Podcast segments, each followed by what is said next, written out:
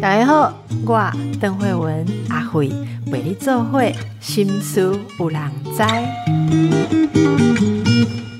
大家好，心思无良哉，我是邓慧文。今天我们来聊一下我们的社会啊，呃，男性跟女性这个相对关系是变成如何啊？那我们的来宾是台湾性别平等教育协会的讲师，我们的陈淑婷老师哦。邓医师好，大家好，是啊，老师，我们共同都在读一本书啦，哈，就是这是我之前在节目中也跟大家提到过几次的，我觉得现在来看非常有意思的一本书，就是日本的上野千鹤子教授跟铃木良美哦这一位，后来他是在从事应该是记者啊的工作的年轻女性。他们之间的对话，这个对话这本书叫做《始于极限》。什么叫始于极限？然后简单的说，就是你觉得。已经到了那边的地方，可以从那边再开始，好的意思。那这本书里面谈了很多的议题，我觉得有趣的是，呃，上野千鹤子是一九四八年生的，那这位铃木良美是一九八三年生的，他们两个差了三十五岁。好，到底相差三十五岁，一九八三年生的年轻女性跟呃上野千鹤子之间，对于一些议题的对话会对出什么来？这非常的有趣。那么。舒婷老师也常常在做呃一些关于性别教育的讲座，对不对啊？我自己有一个感觉是说，呃，像现在跟我相差三十五岁的女性，她们看待这个议题的感觉跟觉察的面向很不同。但是我自己个人的观察是，我觉得议题的本质。跨过三十多年，很多核心的问题并没有进步或是改变，这是我很个人、很主观的看法。所以不知道呃，舒婷老师怎么看哦？所以我想请教你的第一个问题，就是所谓的性别平等或者说女性主义啊，到底走到哪里了？我自己哦，就是对于这个问题也常常在想，因为呃，像我这十年一直在做性别平等教育推广，那我自己比较是以走入嗯校园啊、家庭啊、家长还有老师间，我就觉得跟十年前有一个变化哦，就是十年前你去讲现场，真的就是会有人落泪，就是你有一种讲到他生命痛点的感觉哦。可是我现在去到校园讲，然后我前面开头都会请大家先帮自己觉得台湾的呃性评分数评分。就是跟着大家很难相信哦，就是年纪越小的孩子给的分数越高，然后他们甚至男生还会说，呃，已经到了负分了，就是太女，呃，所谓的女权至上哦。然后我真的觉得哇，好不可思议哦。可是如果我们，呃，我就会再带更多的讨论，问一下，就是可能我们就拿一些很实际当年度的一些，呃，统计好了。呃，就像说，呃，今年毕业的台大学生到底男女比例有多少？呃，我们目前的政务官员男女比例有多少？然后我们的抛弃继承、抛弃财产嘛，抛弃继承跟真的继承财产男女比例有多少？然后大家才会哎，渐渐的好像被拉回来一点点，就是哎，这真的是二零二三吗？好像他们如果不要看那个数字的话，都会觉得好像是嗯，一九九零、一九八零的事情，会以为那是三十年前的事。所以我都会跟我们的孩子们说，就台湾的性别平等，你觉得好像推好久了，好像很不错。那是因为他们生活在呃有这四个字的年代。可是以我们来看，像我就是没有受过平平性别平等教育的一代哦，我的感觉真的就是这四个字大家熟悉了，但是你实际的落实在生活中，嗯，我是真的没有看得很明显，就觉得有没有一些生活化的例子，就是呃。朱婷老师会觉得，呃，性别平等其实还有待努力的地方。现在的状况，我就举一个大家生活最有感的，就是你在捷运上，你一定会遇到脚开开的男生，一定会有。但是如果他旁边坐的是个男生，他脚就会缩起来哦，这真的是很微妙。但是当他旁边坐的是女生的时候，他就会觉得。我的脚就是这么长，我就是男生脚就是要打开，我就是要跨到你的椅子上，而且我不会有任何一点点不好意思，甚至就是会有一些女孩子现在已经不想要坐在这种男生旁边了，我们可能就会站着，然后这些男生也觉得无所谓，嗯，他就想说随便你啊，你要站就站啊。可是今天如果是有一个女生脚开开的站了几乎三个人的位置，哦，我相信她真的是会拍照截图啊、贴文啊、攻击啊之类的。呀呀，这是一个很生活化的例子。对，那我们其实就可以想想，为什么我们呃。一个男生都走到二零二三年了，他还不觉得哦，只是因为他有多一个外生殖器官，他就觉得他可以霸占这么大位置。但是，然后大家在公车或捷运上其实是没有那个勇气骂他的，因为你可能会想说，不知道他会骂什么回来，然后他骂我，我骂不骂得赢？旁边会不会有人支持我？我觉得我们台湾女生还很困在那个，我可以这么不温柔温，哎，我可以这么不温。良恭俭，对不起，对我可以不这么温良恭俭让老师，你已经女性主义到连这四个字 都忘记了，真的很不错。那所以我就觉得我们的女生，我们还有很大一段路要走，就是。嗯，你看前几年，我记得还有一本畅销书是说，这个世界好像就不管它再怎么乱，你都要活得很可爱哦。就是你就是要这样可可爱爱的生活。那我们这一代女生，就是你有没有办法活得很不可爱，然后你还活得很理直气壮？其实我觉得，就是哎，这一代女生你要怎么往前走，你自己要想。我也从我工作上做一点分享然后就我的工作上也跟各种不同时代的女性做心理上面的工作。我觉得，呃，年轻的女性比较没有去觉察到这里面她们遇到的困难，她们不快乐的事情，其实隐别隐含着性别的议题。例如说，我们常看到有一些女生。她年轻的女生，她感到自卑，然后自卑的原因是来自于她的外貌，嗯，或是来自于她的气质不符合典型女孩子应该要有的状态。然后在这样子的自卑下，她会呃逃避很多的社交活动或者是交友哈，然后甚至在选择她的学习的科系或就业的方向的时候，她就会自己画地自限，觉得哦，我大概不适合当，例如说我不我不适合接触客户，哦，因为我不是那。种可爱甜美的女生，我觉得这些其实呃，现在的女性，我觉得她们遇到的困难是说，可以解放的事情差不多都解放了。例如，现在没有人敢明白的说女生不能做什么工作，可是事实上，那个在潜规则里面没有办法动摇的事情。很难察觉，所以我觉得现在的女性要察觉束缚在她们身上的性别智库是什么，难度也变高了啦。好，那我我看到的大部分人就是我用这本书里面的一个例子来说明，这本书里面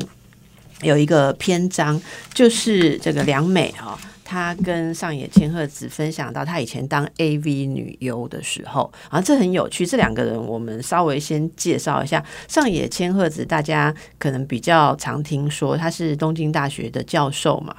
然后他写过蛮多女性的思考，包括这个呃。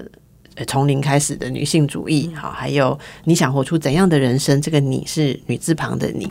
好，那他当然有很多论述，例如我我想很有名的，他曾经在那个东大的毕业典礼上面啊，提醒大家年轻的女性说，其实，在日本的教育上面。你从东大的毕业生或医学系的毕业生，还是可以反映出女性在教育跟职业的选择上，仍然有受着某些贬低跟束缚。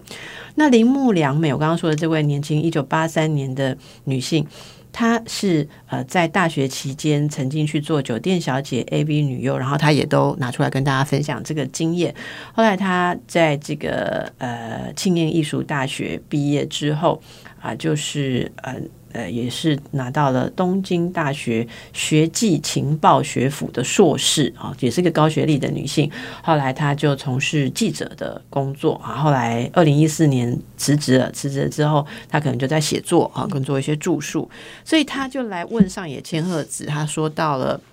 她当 AV 女优的时候，也有被要求做出呃一些，例如说呃蛮挑战。呃，极限的体验，而这个体验对一个女性来讲，可能是非常不舒服。包括她还经历了大片的烧伤，哈，然后还有从危险的情境里面怎么样去逃脱。所以她大概就讲到说，可是这些都是呃女性。他们在工作的时候，他们是可以自愿选择啊，或者说呃经历的时候，这不就是一种竞争吗？好，然后谁可以，谁当然就脱颖而出。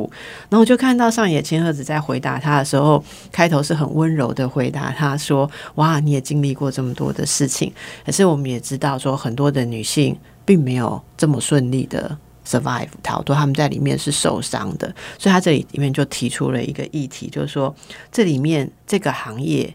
他讲的是 A V 女优的行业，可是我觉得很多的现在的社会的情境都还是一样，他用到就是女性的自尊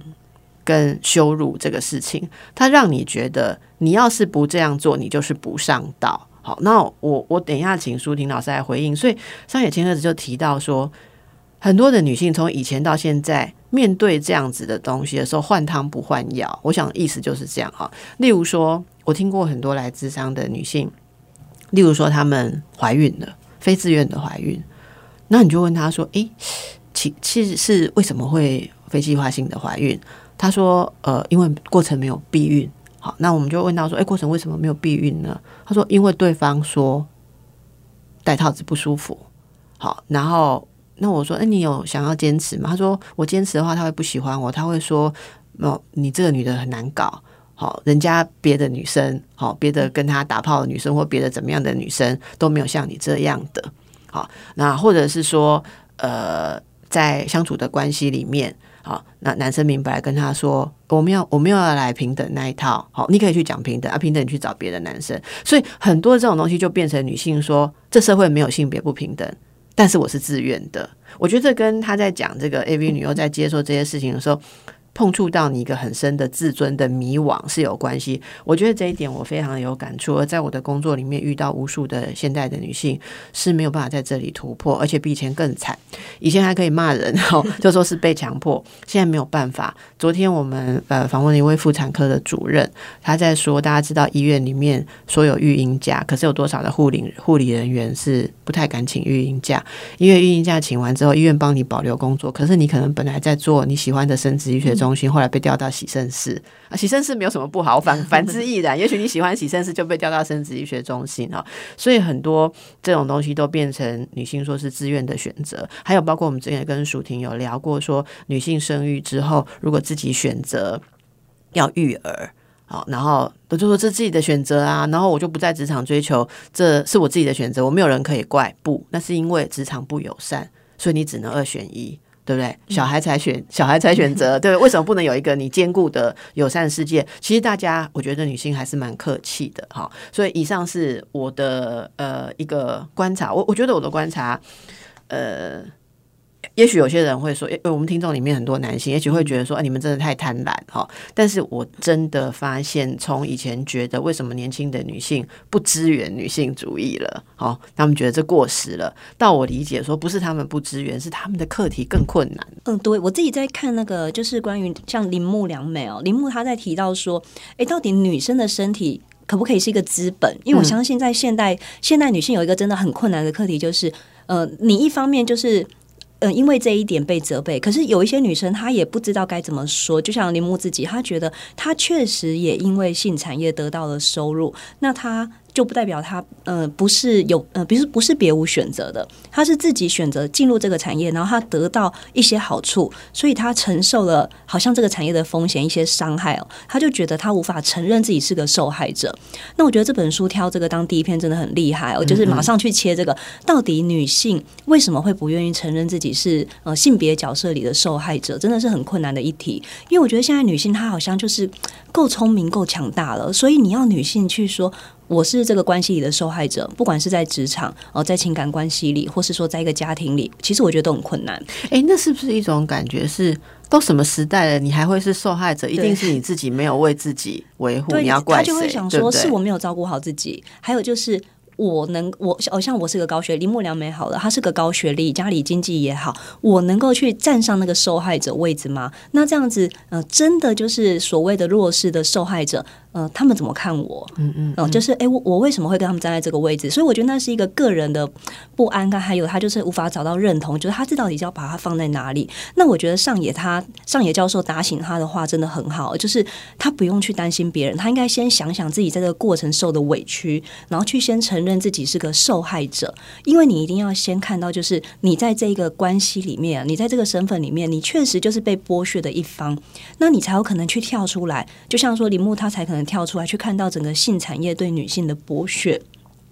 那我觉得在职场里哦，虽然说这本书前面那个铃木她的身份比较特别，因为她是 AV 女优，很多读者可能会想说，哎，我的工作又不是 AV 女优，我没有到那个程度。可是我也想大家想一下啊，就是当你要被嗯尾牙好了，马上就要到尾牙了，你在尾牙被要求要表演。被要求穿着裙装出席，被要求跳个舞、唱首歌的时候，那你可能会想说，我也不是没拿到好处，我还会拿到一个几千块的红包，呃，也不是不可以，大家也很开心，我也很开心，嗯，就是我不是受害者，或者是他其实隐约觉得不高兴，但是如果他站出来说，哎，我不想要这样，你们干嘛这样对我的时候，他就会就像刚医生讲的，不识大体，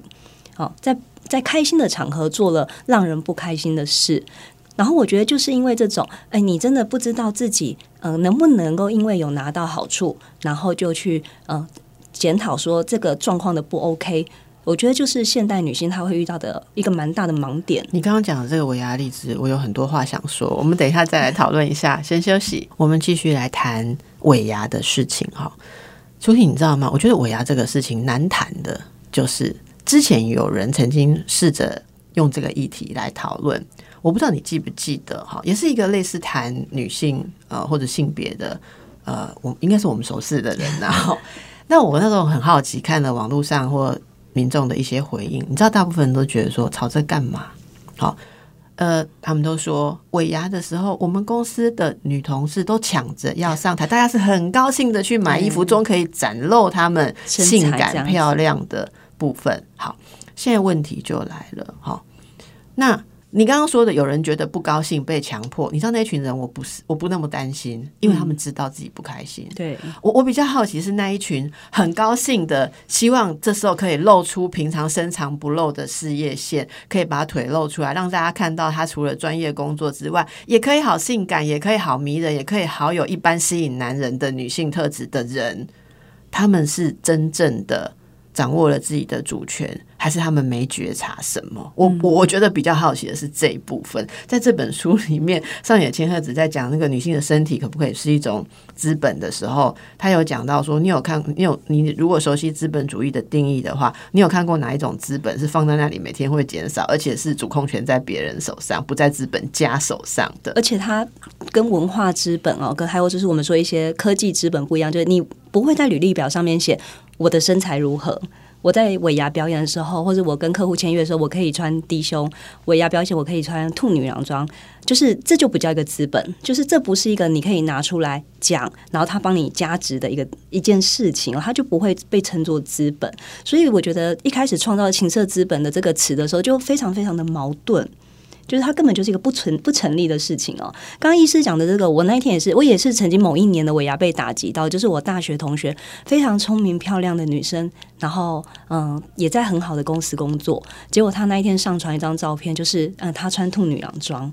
然后我真的有一种被雷打到的感觉。为什么会被雷打到？因为她她就是刚刚您形容那种，就是她平常很聪明，然后讲话都。嗯，也很捍卫自己的感觉，然后也很知道男女之间就是，哎，女性她有一些受到压迫啊，父权社会怎么样，她都说得出来。可是那天当她穿着兔女郎装上台表演的时候，她是非常高兴的。然后我就想，所以其实我们就算常常把所谓女性主义，呃，比较了解或是挂在嘴巴上的人，但是他也会。这样子就是，呃，做一些，就是你就会想说，哎，你是认真的吗？那那我觉得那个问题会说，那他为什么不能真正很高兴？对，我也觉得非常矛盾。就是如果他今天是真的很认真的，哎，我就是想要做这个表演，我就问擅长。还有跟他还有另外一个就是，我做这个表演，全部的人都会很开心，这也让我开心。就是我们到底要怎么样去看这些事情，就让我觉得很矛盾。那可不可以有女性真的很开心，然后？他不是，呃，就是这个问题啦，哈，就是身体可不可以是他自己的资本的这个很难争议的点哈。它的核心就在于说，当女性选择了展露她的身体跟性吸引力的时候，她自己决定的，她可不可能是没有被逼的？然后她是主权的掌控者，然后这是应该被鼓励的。我觉得也许是有可能，可是不知道为什么，可能在那个场合，或者是其他观看他的人所表现的方式，呃，例如，呃，如果他今天这是一个他们呃谈定的一个，他要让他变成一个专业的表演的话，哦，他也有他认为这是一个专业的演出，然后也许我就会觉得，哎，好，这这真的是一件让人愉快的事情。可是如果今天是弄得很像红包场。就是你开开心心的表演了，然后我下来，哎，塞一个红包给你，然后你还要去帮某个男性倒酒，然后之类的，我就会内心觉得很不舒服。我是作为一个性别讲师啊，哈，性别平等讲师，你会期待一种社会是说不要有这种女生打扮性感的威压的是的文化嘛？你会期待那样会？那是一个你比较期待，因为我的意思是说，有人是这样期待，哈，有人的期待就是说，只要有一些女生，然后很高兴的去附和这样子的风潮。那就会让另外一些不愿意的女生有被比较跟被迫感，所以大家应该有意识，包括男性、女性都不要有这样子的行动，好，不要有我我要大家都可以好玩表演，但是不要有尾牙要把女生推出来做性感打扮跟性感性感展现的这一个行动，好，那但是这曾经有人这样呼吁，但是有很多人就反对，好，就觉得说。连很多女性自己都觉得说，这也是我们的快乐，不想被剥夺。我觉得这就是女性主义走到现在这个点上很困难的地方。同样的论述存在于那医美，呃，当跟你所有年纪一样年纪的女人都去靠医美维持自己的一种主流样态的时候，那其他人就会承受某种压力。可是现在的论述就是说，没有人给你们压力啊，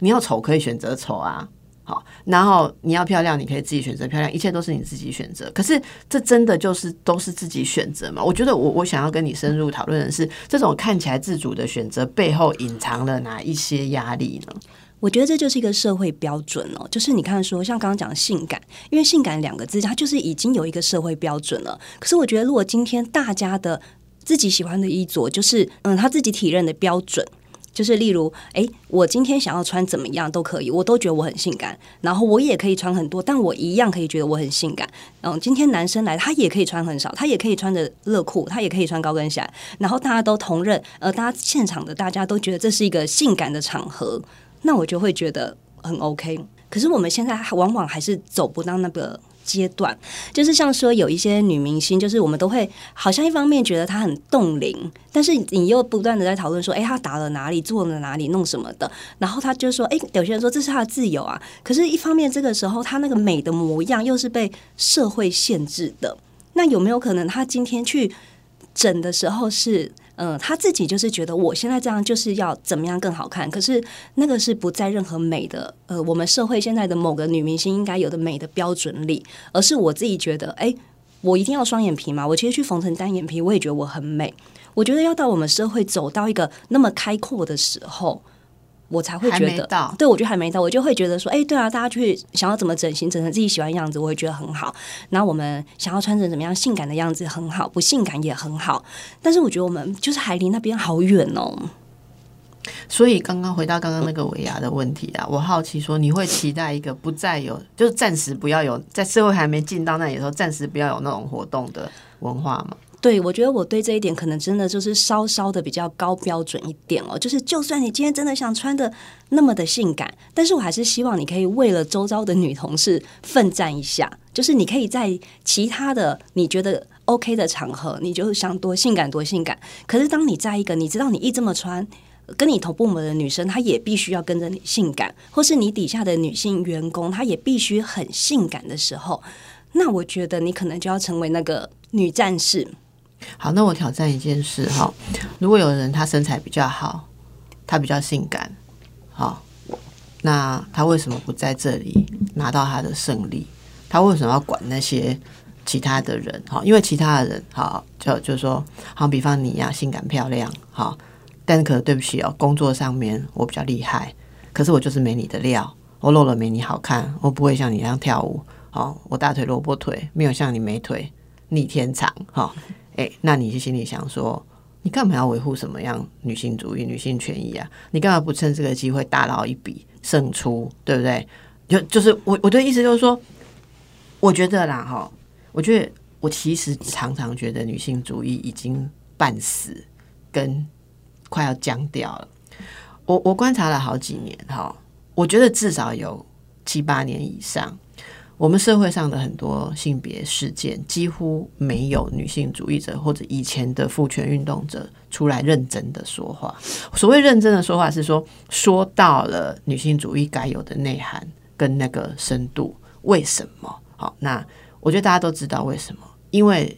进到网络的世界这样子评论方式之后，有深度的一个性别思考，往往会被淹没在很多扭曲当中，然后最后体无完肤。我觉得越来越少人愿意出来说话，然后另外是出来说的时候，事情就像我刚刚讲的，是越来越复杂。好，那我为什么想要把刚刚这个继续推下去？就是好，那那些那些女性，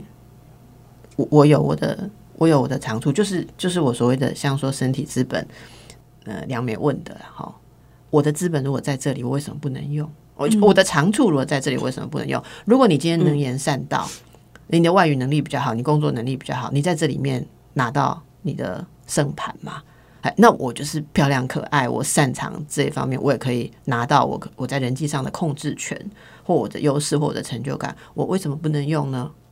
为什么我们大家要？呃，我我要讲的这个是要回忆，我想苏婷也很清楚，在呃妇女运动刚开始的时候，大家是有共识的，几乎进到一种我们共同的目标，为了那个共同的目标，比方说大家全部不穿胸罩，好，然后大家都呃。呃，共同的支持某种精神，例如说，呃，可能不化妆啊，或或者说不做那些美容的事情，对不对？然后为了要打破，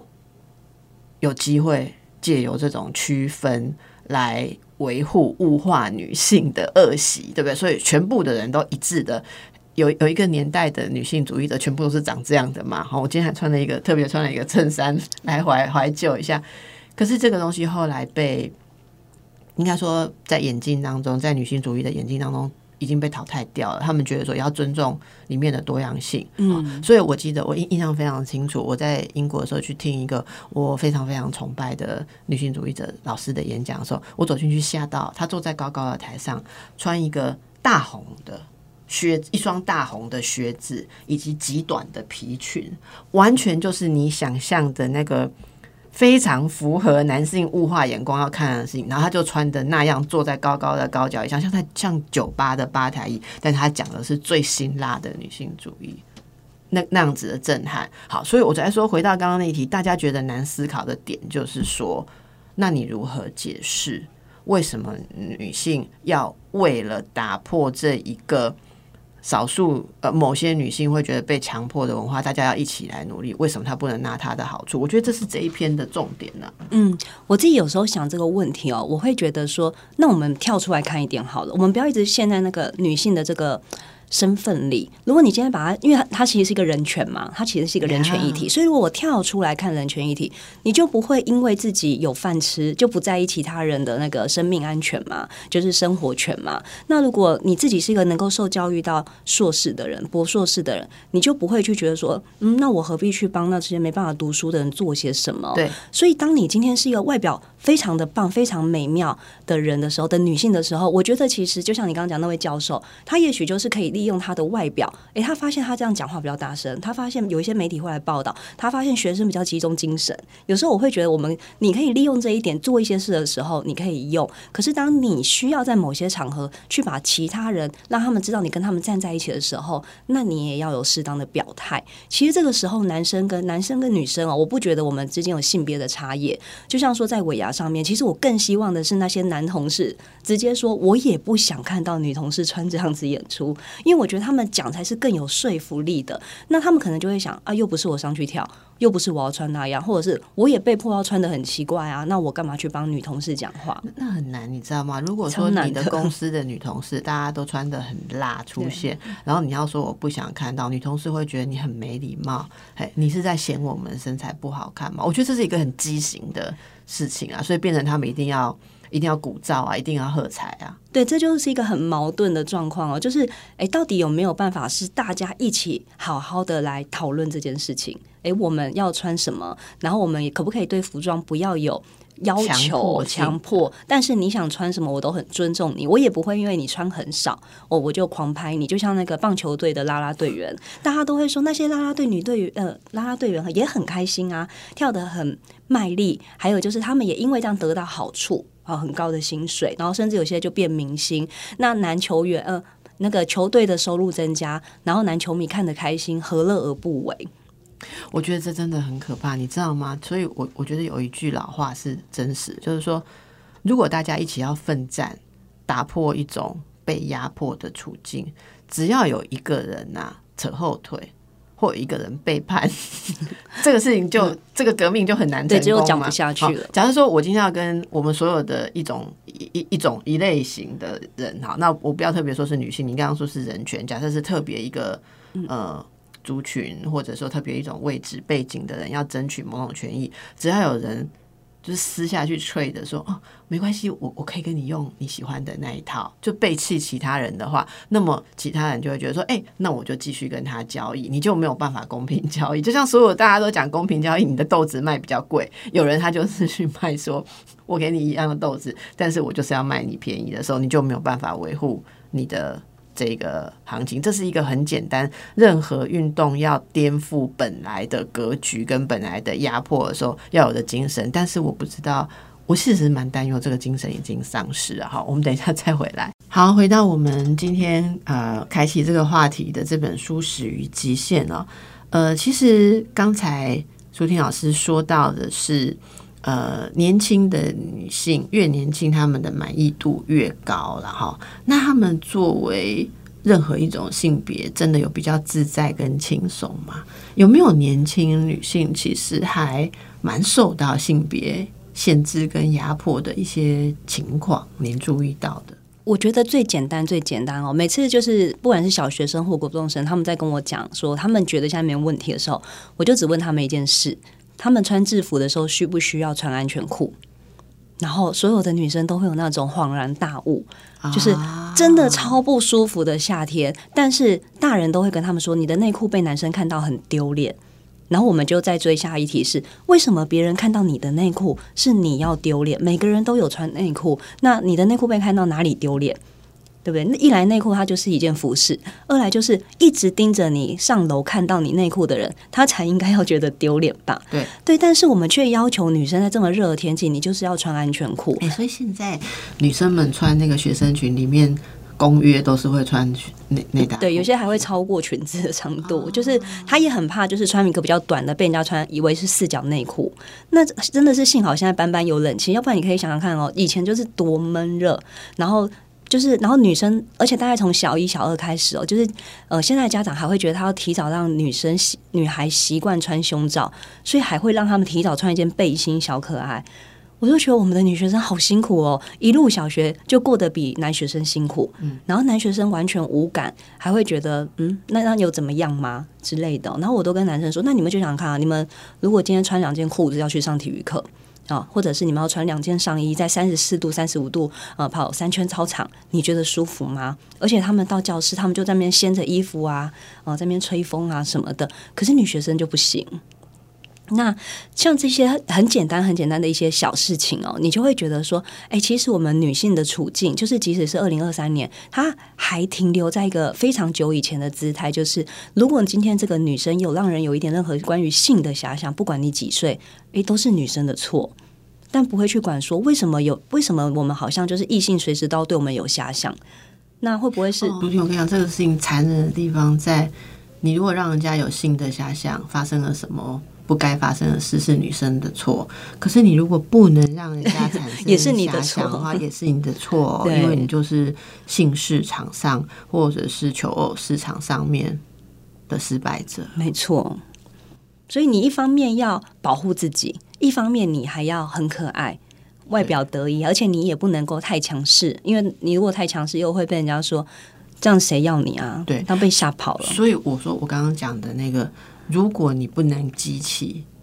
性欲的话，会被当成是失败者。其实我刚刚讲了这个，其实我还我我要强调一下，因为会有听众听到说，以为这是我的意见，这不是我的意见。好，我的意思是说，这样子又会被指责，对，然后。可以勾起性欲，也会被指责；不可以被勾起性欲，你可能要付出代价。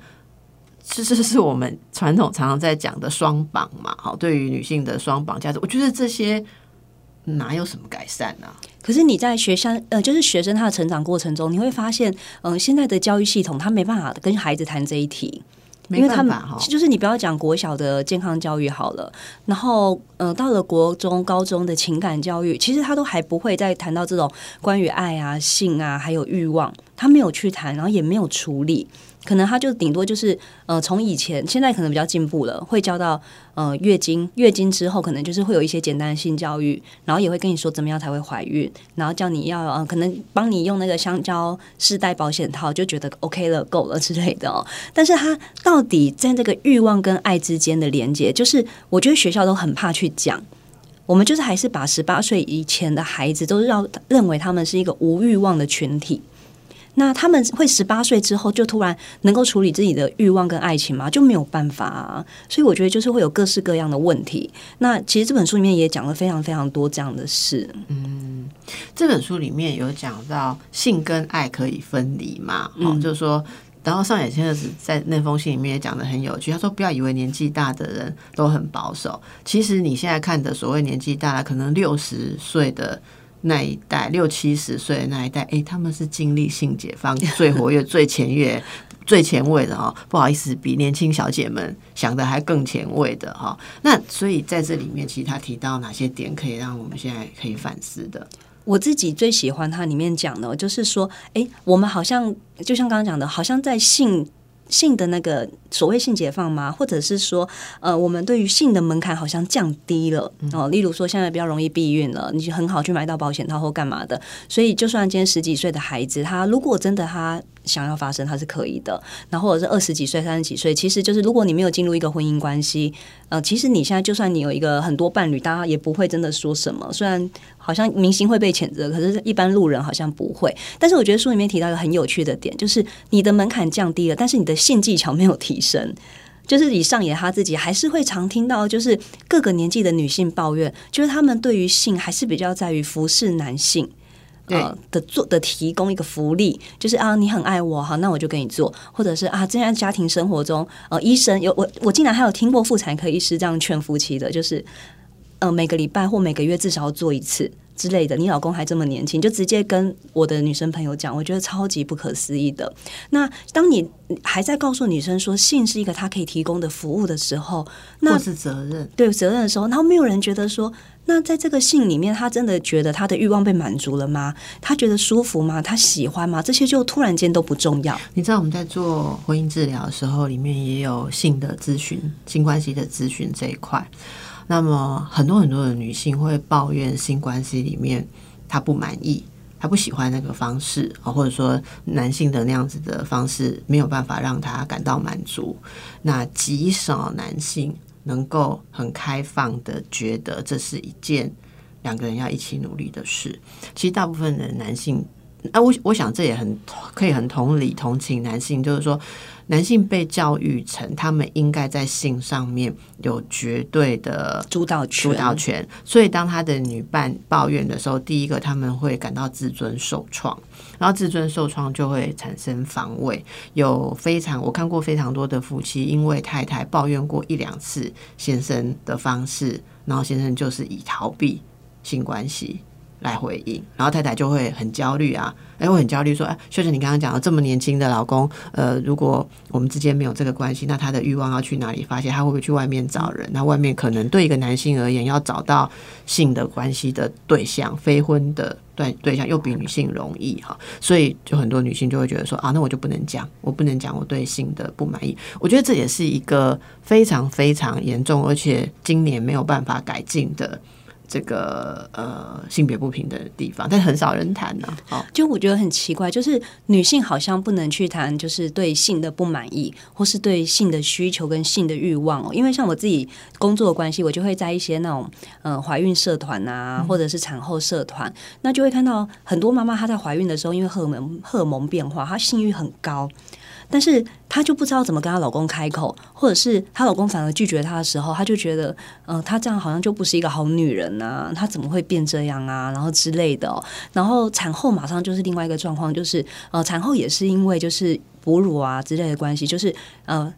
发生性行为的时候是会痛的。那她这件事情一直没有办法解决，然后她也不好意思去看妇产科妇产科来处理哦。然后就这样子，嗯，可能痛了。好好好久，然后他就一直忍，一直觉得说，哎，这就是正常的，然后甚至还因为这样生了第二胎。然后或者是生了第三胎，然后当他觉得就是整个生育的任务结束的时候，哎，这些女性她们很容易就马上进入一个无性夫妻的状态，对，就她觉得够了，可以了。我的性的服务到此结束，因为这从来都是服务，都不是享受。对，